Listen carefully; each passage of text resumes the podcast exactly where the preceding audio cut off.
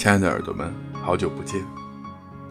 在发布了“万科，你歇歇吧”这样的一篇文章之后，小周一直在想，建筑师应当做一个敢说、敢讲、敢出声的建筑师。我们每天面对着甲方，面对着同事，面对着图纸，我们慢慢的。都不敢说出自己内心的话了。你是因为妥协而不告诉甲方这样做会带来更多的绘图工作量吗？你是因为利益而不告诉同事做这件事情的捷径吗？你是因为不想改图而面对图纸不画下去了吗？其实，你只是不敢而已。勇气，似乎是每一个建筑师都需要的。我们需要勇气去告诉团队，我们自己的设计理念。我们需要勇气去和同事说出自己真正的想法。我们也需要勇气去面对甲方。我们更需要勇气对世界说不。当陈旧的想法。不变的思维以及经验压死人的世俗占领了我们的大脑，我们需要突破这一切。本来就是创意的工作，变成了参考，变成了抄袭，变成了复制和粘贴。建筑师需要勇气去改变，去创新，去发现新的东西，如同会尝试同这个世界不一样。建筑师也要尝试做到不一样，不去做随波逐流的人和事，这也是小周的信条。建筑师的这个职业，已经慢慢的变得不是最初上学时想的那么简单了。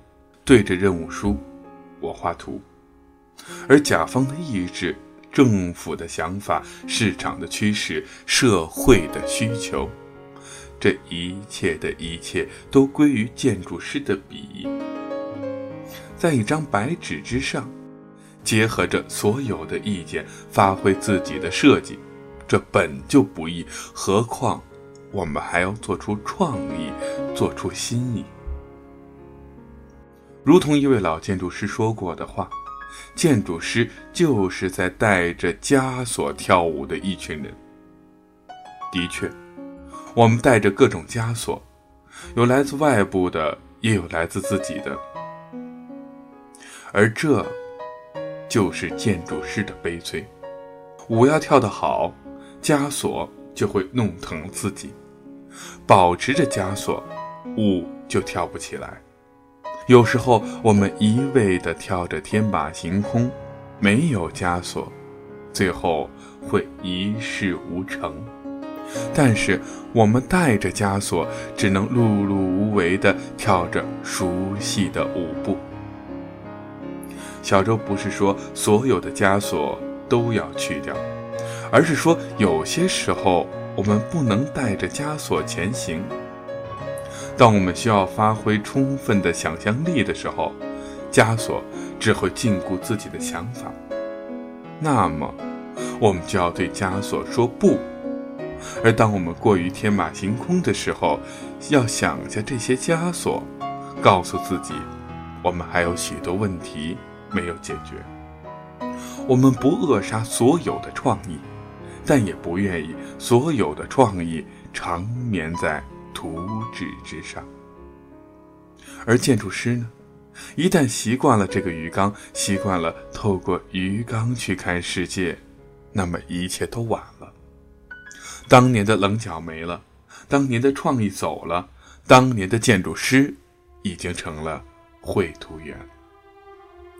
所以，坚持自己的内心，坚持自己的方向，也许说了一次“不”字。带来了许多周边人的斥责但是这也不是自己的提升吗？如果你还想有所变化那么坚持说不吧。只有在否定中才能真正的学到更多。